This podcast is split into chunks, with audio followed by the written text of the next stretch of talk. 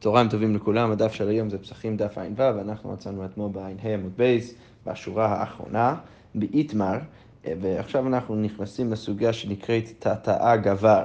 וכפי שנראה, השאלה שעולה פה זה מה קורה אם יש איסור והיתר או בשר בחלב שאחד נופל לתוך השני, ואחד מהם נופל מלמעלה לתוך הדבר ש... שלמטה, והשאלה היא בעצם אם רק אחד מהם חם והשני צונן, האם אנחנו צריכים לייחס יותר משמעות לדבר שלמעלה או לדבר שלמטה, או שבין כך ובין כך צריך לאסור. אז הגמרא אומר ככה, איתמר חם לתוך חם, אז אם נגיד בשר חם נופל לחלב חם, אז דברי הכל אסור, אז כולם מסכימים שזה אסור. צונן לתוך צונן, אם יש לך שתי דברים שהם צוננים, אז דברי הכל מותר, אז כולם מסכימים שלא משנה אם, אם איסור נופל לתוך התר, ברגע שזה לא, אה, שזה לא חם, אז אתה לא מניח שאחד מהדברים בולע מהשני, ולכן אה, אה, דברי הכל מותר. ועכשיו השאלה עולה בחם לתוך צונן וצונן לתוך חם.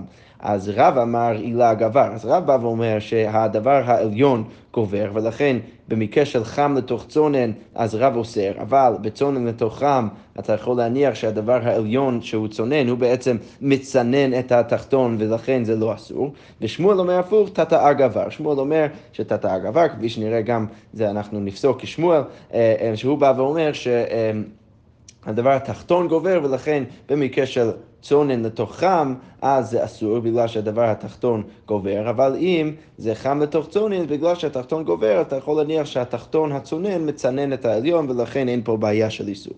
אוקיי, אז הגמרא אומרת, אה, בואו ננסה להוכיח מהמשנה שלנו. כתוב במשנה, נטף מרוטבו על החרס וחוזר אליו איתו מקומו, אז אמרנו שאם נופל מהרוטב של קורבן פסח על החרס, ואז זה חוזר אל הקורבן פסח, אז צריך ליטול את מקומו של הקורבן פסח. אז הוא אומר, כסל כדאיתך בחרס צוננת.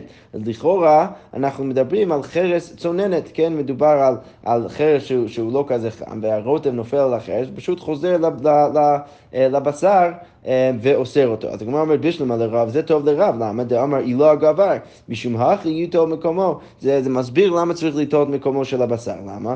דאזיל רוטב מרתך לחרש, כי הרוטב נופל והוא העליון נופל על החרס הצונן, והוא מחמם את החרס, והדר חרס מרתך לרוטב, ואז החרס חוזר ומרתח את ה... ומחמם את הרוטב, וכי הדר רוטב הפסח כמטבי פסח מחמא חמימותא דחרס, ולכן ברגע שהרוטב חוזר לקורבן פסח, אז יוצא שאתה סוג של צולע את הקורבן פסח בגלל לא, לא רק החום של האש, אלא גם החום של החרש, שהוא בעצם חימם את ה...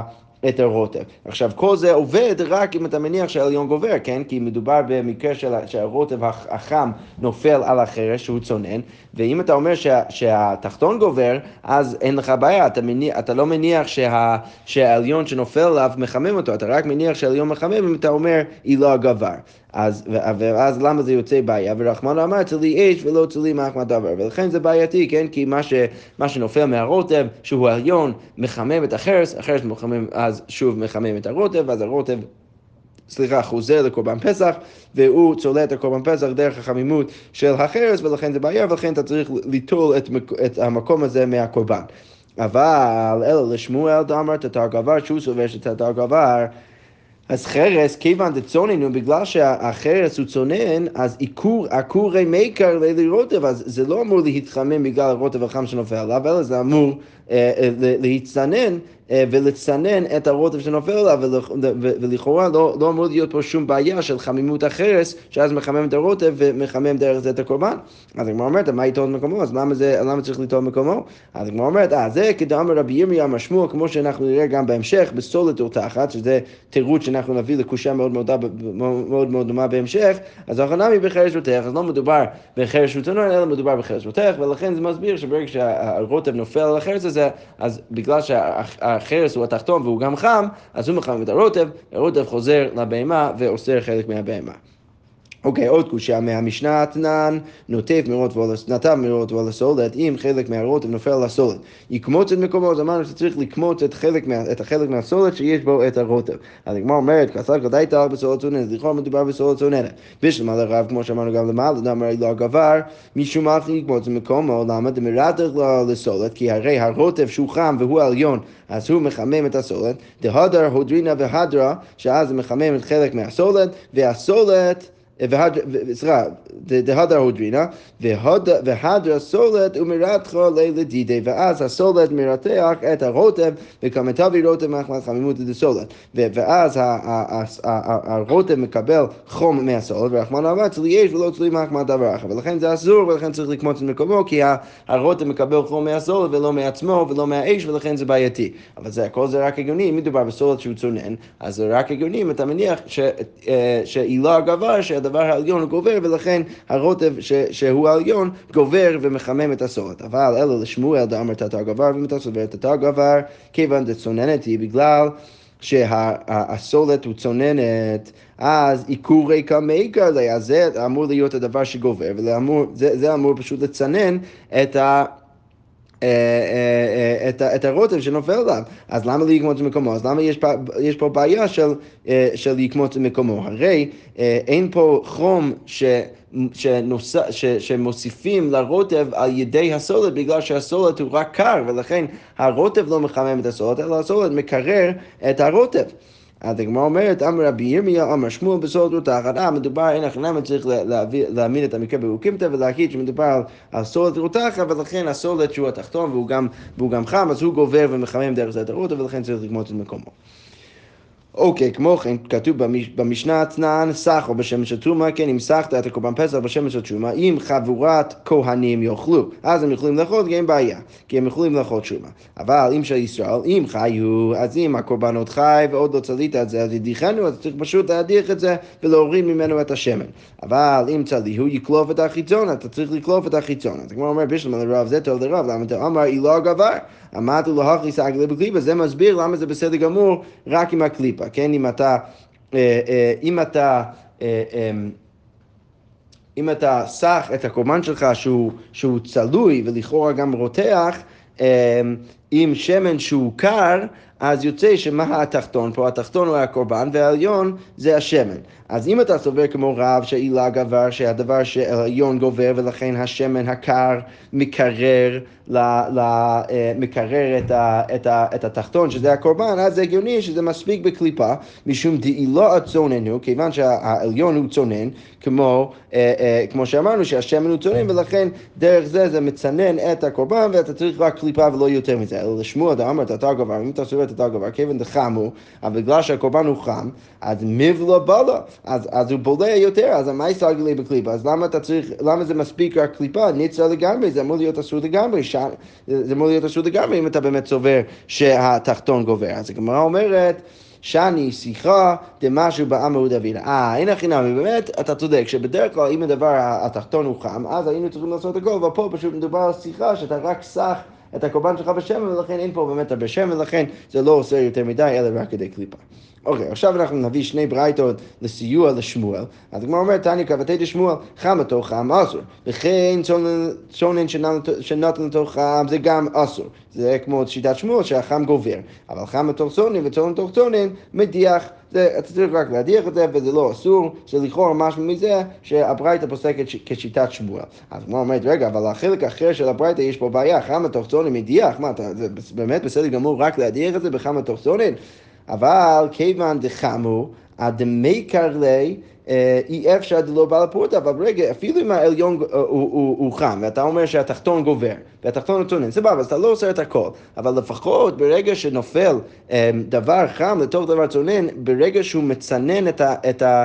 שהתחתון מצנן את העליון, בכל זאת הוא לפחות בולע חלק מזה, ולכן קליפה מהניבאי, אתה צריך לפחות קליפה, אתה לא יכול להגיד שזה מותר לגמרי, אלא הגמרא אומרת, אימה חם לתוך צונן קולף, אז אין הכי נעמי, אם זה חם לתוך צונן צריך לקלוף, וצונן לתוך צונן מגדיח. משיח, ודרך זה בעצם הגמרא מקרבת את דעת רב ודעת שמואל, כי בהתחלה זה היה יותר קיצוני, שאמרנו שחם לתוך חם דברי הכל אסור, צונן לתוך צונן דברי הכל מותר, חם לתוך צונן, אז רב יגיד אסור ושמואל יגיד מותר לגמרי, וצונן לתוך חם, רב יגיד שמותר לגמרי ושמואל יגיד שאסור. אבל עכשיו אנחנו בעצם אומרים שבחם לתוך, לתוך צונן וצונן לתוך חם, כל אחד לשיטתו, אז אם, אם נגיד את, את השמוע ואתה סובר שהתחתון גובר, אז חם לתוך צונן, לכאורה זה המקרה יותר קל, אפילו שמואל יודע שצריך קליפה. זה לא שזה מותר לגמרי, אלא צריך לפחות קליפה, וכמו כן רב לכאורה יודע לשמוע במקרה ההפוך, בצונן לתוכם, שצריך לפחות קליפה. אוקיי, ועוד ברייתא אה, שתומכת בשיטת שמואל, תני אידך, בשר רותח, שנבל לתוך חלב רותח, וכן צונן שנבל לתוך חם, אסור, כדעת שמואל שאנחנו אומרים התא גבר. אבל חם לתוך צונן וצונן לתוך צונן, מדיח. הגמרא אומרת, רגע, כמו שאמרנו לפני כן, חם לתוך צונן מדיח, כיוון דחמו עד המקלה אי אפשר דלא בי פורטה, קליפה מהבית. אנחנו צריכים לפחות קליפה. אלא אימה חם לתוך צונן, קולף, וצונן לתוך צונן מדיח, ולכן חם לתוך צונן יותר שאתה צריך קליפה, וצונן לתוך חם זה אסור לגמרי כמו חם לתוך חם. אוקיי, אז הגמרא אומרת, אמר, מה צונן לתוך צונן מדיח, אם, זה, אם, אם הכל הוא באמת קר, אז אתה צריך רק להדיח. אז הגמרא אומרת, אמר רב הונא לא שנו אלא שלא מלאכו. זה רק במקרה שאין דבר שהוא באמת מליח. אבל מלאכו אסור, אבל אם דבר מליח, אז זה אסור. ולמה אנחנו אומרים את זה? כיוון, כפי שנראה עוד שנייה, אנחנו תופסים את זה שברגע שדבר הוא מליח, יש בו הרבה מלח, אז הוא נחשב כרותח. ולכן, אתה כבר לא יכול לחשוב על המקרה כמו צונן לתוך צונן, אלא כמו חם לתוך צונן או צונן לתוך חם. כמו שהגמרא אומרת, אמר שמואל, מליח הרי הוא כרותח, כבוש הרי הוא כמבושל, ולכן ברגע שזה מליח, אז אנחנו חושבים על זה כאילו זה רותח. אז הגמרא אומרת, רגע, אמר רבא, הודו אמר שמואל מליח הרי כרותח, אז זה ששמואל אומר שמליח נחשב כרותח, לא המרן, זה רק במקרה, אה, אה, אה, לא המרן, אלא שלא, שלא נאכל מחמד מוחו. רק במקרה שאתה ממש לא יכול לאכול זה בגלל כמות המלח שיש. אם יש כל כך הרבה מלח, אז במקרה כזה זה נחשב כרותח. אבל נאכל מחמד מוחו לא, אבל אם זה נאכל מחמד מוחו, אז אנחנו לא אומרים שזה נחשב כרותח, כי זה, זה סתם הוספת קצת מלח, אבל זה לא יותר מדי, שבאמת הופך את זה להיות לא הכי ובאמת רותח. אוקיי, עכשיו כתוב ככה, הוא בר גוזלה, אז היה איזשהו, איזשהו גוזל, איזשהו עוף, זה נפל לקחת לקמחה, זה נפל לתוך איזשהו קערה של קמחה, שזה כותח, זה איזה מין תבשיל חלבי. הגמרא אומרת, שרי רב חיננה ברי דרבה מפשוניה אז רב חינא בריידר בפרשניים מתיר את הדבר הזה. כי הוא אומר, בעצם הכל היה צונן, ולכן הכל מותר. אז עכשיו, אה, כפי שנראה בהמשך, לכאורה מדובר במקרה שזה לפחות אה, הכותח או הגוזל הם מלוכים קצת, ולכן ברגע שהם מלוכים קצת, יש פה איזשהו חידוש של, של רב חינא בריידר מפרשניה, להגיד שאפילו למרות שהם מלוכים קצת, בכל זאת הם מותר וזה לא נחשב כרותח. לכן הגמרא אומרת, אמר רבא, מן חכים למישהו מילתא כי הא אה, מי הוא החכם שיכול להתיר דבר כזה? אילאו רב חיננה ברי דרב מבשוניה. זה, בטח הוא, כי הוא הכי חכם שיכול, שיודע בדיוק איך להתיר. דגבר רבו ולכן, הוא, כי, כי הוא בן אדם מאוד מאוד חכם וטוב, ולכן הוא, הוא הבין שצריך להתיר במקרה כזה. למה? כי אמר לך, הוא יגיד לך, כי אמר שמואל מליח הרי כרותח.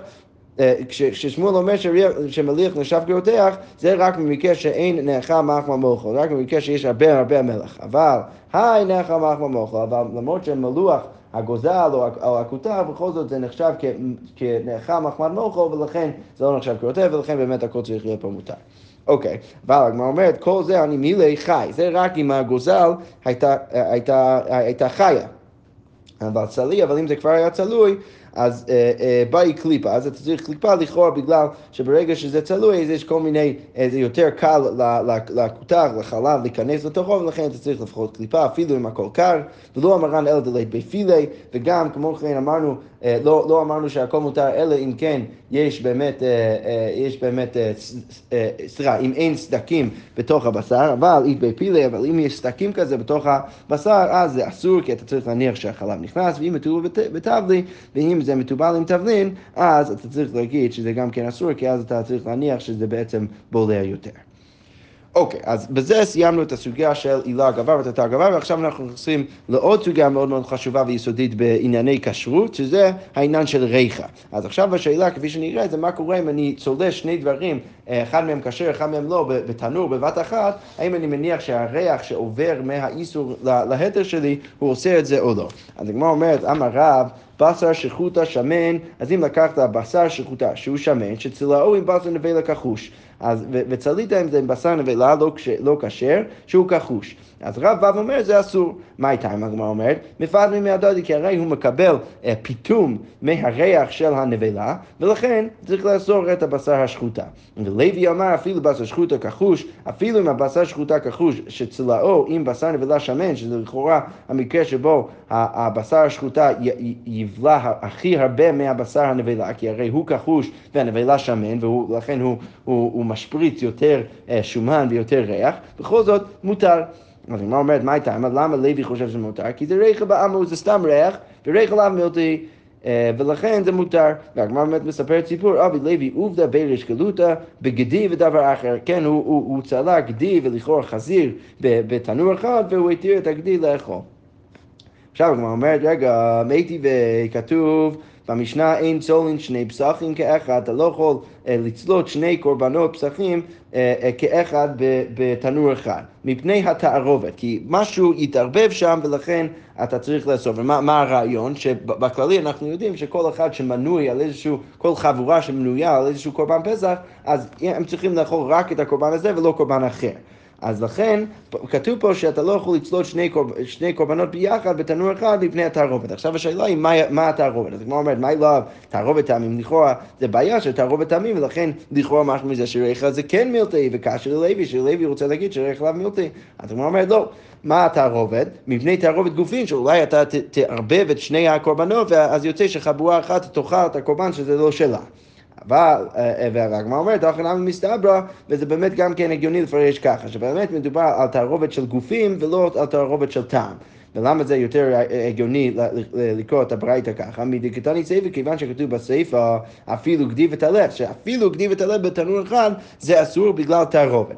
אז הגמרא אומרת, היא אמרת בשלמה מפני גופין, אז אם אתה רוצה להגיד שמדובר על תערובת של הקורבן עצמו, אז זה הגיוני, היינו דקתני אפילו גדי וטלה, שזה באמת יותר מחודש, זה אפילו אם שני הבהמות הם לא אותו דבר, אז זה, זה מאוד מחודש להגיד שעדיין יש בעיה של תערובת, אבל אלו אי אמר בני תערובת טעמים, אתה רוצה להגיד שמדובר על תערובת טעמים, אז מה לי גדי וטלה, מה לי גדי וגדי, אז, אז, אז זה לא חידוש, למה אתה צריך להגיד אפילו, כי זה לא, למה שזה יהיה יותר מחודש אם זה גדי וטלה מול גדי ודי, לכאורה אה, אה, זה רק הגיוני אם מדובר על תערובת של הגופים, כי אז זה באמת יותר חידוש להגיד שאפילו אם זה שני בהמות שונות, אתה עדיין חושב שזה שהם אולי יתערבבו, אבל אם זה טעם, זה לכאורה לא הגיוני להגיד אפילו.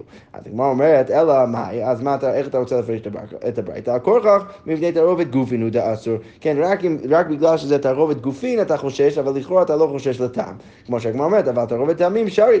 אה, אז הגמרא אומרת, אם אתה קורא ככה את הברייתא, אתה יכול לדייק בדיוק הפוך, ועכשיו זה יהיה קושייה לרב. אם תהיה ותיובתא דרב, כן, כי עכשיו אתה, בעצם מה אתה אומר? שהחשש היחיד זה תערובת גופים של הקורבנות, ותערובת טעמים זה לא באמת חשש, זה לכאורה משהו מזה שריח עליו מילתי.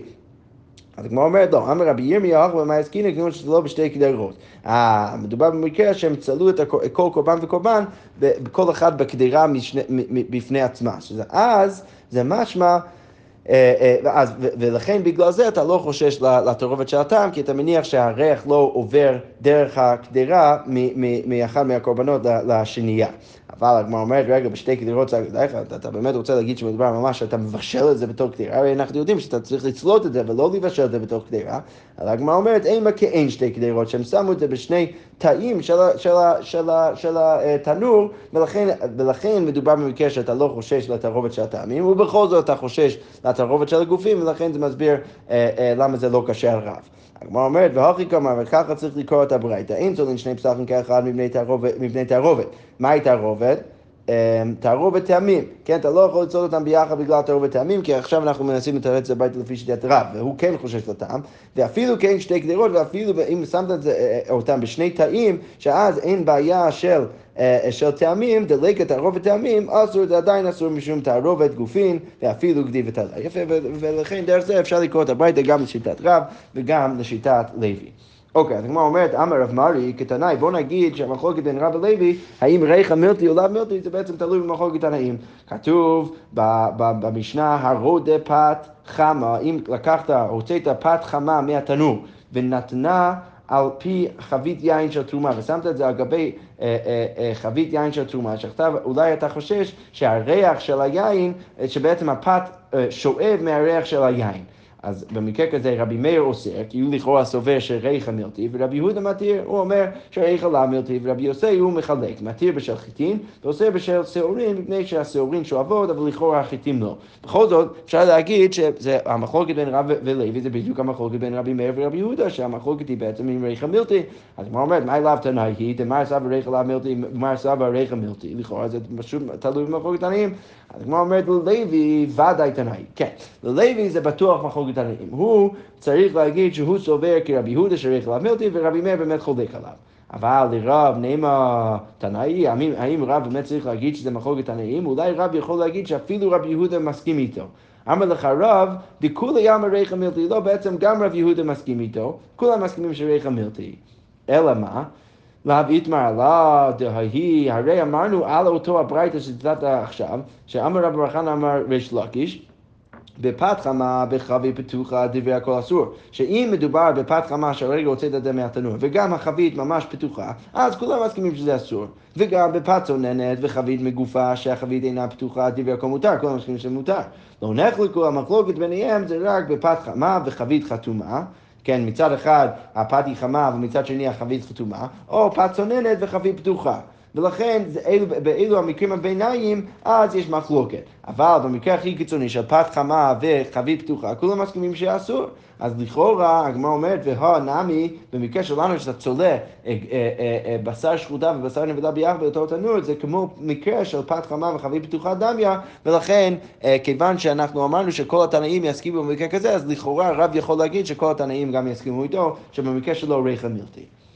אוקיי, עכשיו הגמרא אומרת, תני רב כהנא ברי דרב חינן הסבא, אוקיי, מה קורה בפת שאף העין צלי בתנור? אז אנחנו יודעים שאתה לא יכול להפוך לחם להיות בשרי או חלבי, כיוון שאוכלים לחם מכל דבר, אז אם הלחם שלך הוא בשרי או חלבי, אז יכול להיות שאתה בטעות תאכל את זה ממין השני. אז עכשיו מדובר במקרה שרק צלית את הפת, זה לא, אין פה בשר בתוך הפת עצמו, אבל אפית את זה עם בשר צלוי בתנור. אז הגמרא אומרת, אסור לאוכלה בקותך, אתה לא יכול לאכול את זה בקותך. כי הרי עכשיו זה, זה שאב מה, מהבשר, אה, אה, מהבשר אה, שהיה איתו בתנור, ולכן אתה לא יכול לאכול את זה עם חלב. הגמרא אומרת, ההיא בינית, אז היה איזשהו... איזשהו דג, דאיתבו בהדי ביסה, שהם צלו את זה באותו תנור עם בשר, ואסרא רבא מפרזיקיה למיכלה בקותחה. לכן הוא אסר לאכול את הדג הזה עם כותח, עם דבר חלבי. אמר בר אבשי אמר, אפילו במלחה נמי אסור. אפילו לאכול את הדג הזה במלח, דהיינו לבד, בלי כותח, זה, זה גם אסור. למה? כי יש פה לכאורה תערובת בין בשר ודג, ואנחנו יודעים שגם זה אסור. משום דקשה לריחה לדבר אחר, כי זה קשה לריח. וגם אה, אה, אה, לדבר אחר, שזה לכאורה רש"י מפרש צרת, שבעצם יש כל מיני בעיות בלאכול דג שיש בו בשר בתוכו, ולכן אם תלית אותם ביחד בתנור, לכאורה צריך לאסור. אוקיי, עכשיו שסיימנו את הסוגיה של תת העגבה וגם את הסוגיה של ריח. עכשיו אנחנו נמשיך למשנה הבאה, המשנה אומר ככה. אה, חמישה דברים באים בטומאה, אז יש חמישה קורבנות שצריך להביא אותם בטומאה ואין הנאכלים בטומאה. שלמרות שאנחנו מתירים להביא אותם בטומאה, דהיינו אם רוב ישראל הם טמאים אפשר עדיין להביא את הקורבנות האלו, בכל זאת אתה לא יכול לאכול אותם בטומאה. אז מה עם הקורבנות האלו? העומר שצריך להביא בט"ז ניסן אה, אה, שאז מתיר את כל התבואה החדשה, ושתי הלחם שאתה, שאתה מביא את זה בשבועות, ולחם הפנים שאתה מביא בכל שבת ושבת, וזבחי, אה, וזבחי שלמי ציבור, וכל זבח של שלמי הציבור, שאנחנו נפרש את, מה, מה זה בדיוק בגמרא, ושעירי ראשי חודשים, שצריך להביא שעיר אחד לחטא בראש חודש, אז כל הדברים האלו אתה יכול להביא אותם בטומאה, אבל לא אוכלים אותם. למרות שבדרך כלל אוכלים אותם, אם רוב העם טמאים, אז אי אפשר לאכול אותם בטומאה, רק להביא אותם בטומאה. אבל לעומתם, הפסח שבא בטומאה נאכל בטומאה. אז אם אתה מביא את זה בטומאה, שרוב העם טמאים, אז הם גם יכולים לאכול את זה. למה? שלא בא בתחילתו, אלא לאכילה, ולכן אפשר לאכול את זה אפילו בטומאה. אוקיי, אז הגמרא אומרת חמישה למעוטי מים, אז למה כתוב דווקא חמישה? אז איזה קורבן אנחנו לא מביאים בטומאה?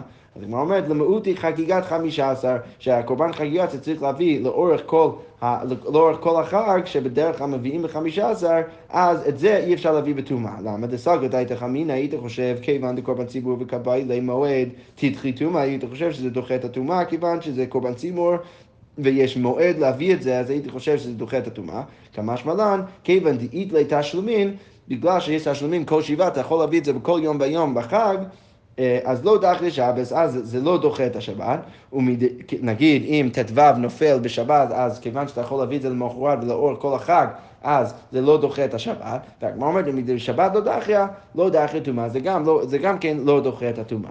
אבל הגמרא אומרת, רגע, וניתן נמי שעירי הרגלים, למה אמרת במשנה רק שעירי ראשי חודשים, שאתה מביא אותם בטומאה ולא אוכל אותם בטומאה? לכאורה שעירי הרגלים, שאתה גם כן בכל רגל אתה צריך להביא אה, שעיר, אה, אה, שעיר לחטאת בכל יום ויום של הרגל, אז למה זה לא כתוב במשנה? אז הגמרא אומרת, התוני לי זבחי שלמי ציבור, לא באמת כן אמרנו את זה, כי אמרנו זבחי שלמי ציבור, אז זה נכלל בתוך זבחי שלמי ציבור. אבל הגמרא אומרת, רגע, יחי, שעירי ראשי חודשים נמי לא ניתן, אבל אם אתה רוצה להגיד שזה כל נכלל בתוך זבחי שלמי ציבור, אז גם שעירי ראשי חודשים גם לא היית צריך להגיד, זבחי ציבור, כי הרי אמרת זבחי ציבור, שזה לכאורה גם מכסה את השעירים של, ראשי חודשים.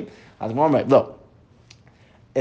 את השעירים של הרגלים, אז אנחנו כיסינו אותם בזה שאמרנו זבחי שלמי ציבור, אבל את, ה, את, ה, ראשי, את הצעירים של ראשי חודשים עדיין לא היינו בטוחים אה, רק דרך הביטוי הזה של זבחי שלמי ציבור, ולכן היינו, היינו צריכים להגיד אותם במפורש. למה?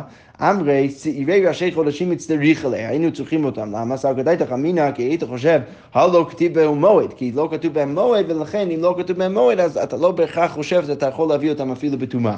כמה שמלן, דראש חודש יקרימון, שזה, המשנה בעצם מלמד אותי ש, שגם ראש חודש נחשב כמועד, ולכן אתה צריך להביא אותם אפילו בטומאה.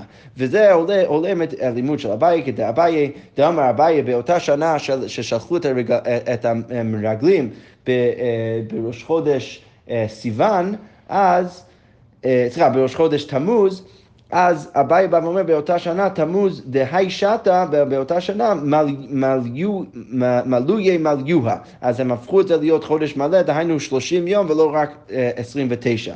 כדי, כמו שרש"י מסביר, כדי שאז ייפול היום ה-40 של הנסיעה של המרגלים על תשעה באב. אז יוצא שהמרגלים חזרו לארץ ישראל בתשעה באב, וזה בעצם התחיל את כל התהליך הרע של עם ישראל בתשעה באב. אז, אז, אבל מה, לענייננו, אביי פשוט אומר שתמוז של אותה שנה, אז הם הפכו את זה להיות מלא, דהיינו 30 יום, דכתיב, קרא עליי מועד לשבור בכורי, שכתוב באיוב, שהם הם, הם קראו את המועד דהיינו הראש חודש, ביום השלושים של החודש, של חודש תמוז, לשבור בכורי, שאז התחיל את כל התהליך הרע בתשעה באב, שאז זה גרם ליום ה-40 להיות בתשעה באב, שהמרגלים אז חזרו לארץ ישראל. מה זה חשוב לענייננו? שבעצם בא ואומר ש, שמועד, דהיינו ראש חודש, זה נחשב כמועד, ולכן אפילו את השעירים של ראשי חודשים צריך להביא אותם בטומאה.